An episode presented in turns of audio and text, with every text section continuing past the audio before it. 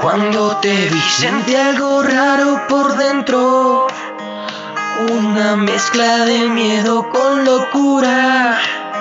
Y tu mirada me juro que si te pierdo, habré perdido la más grande fortuna.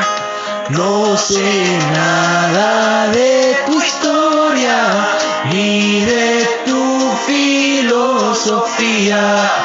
Hoy te escribo sin pensar y sin ortografía.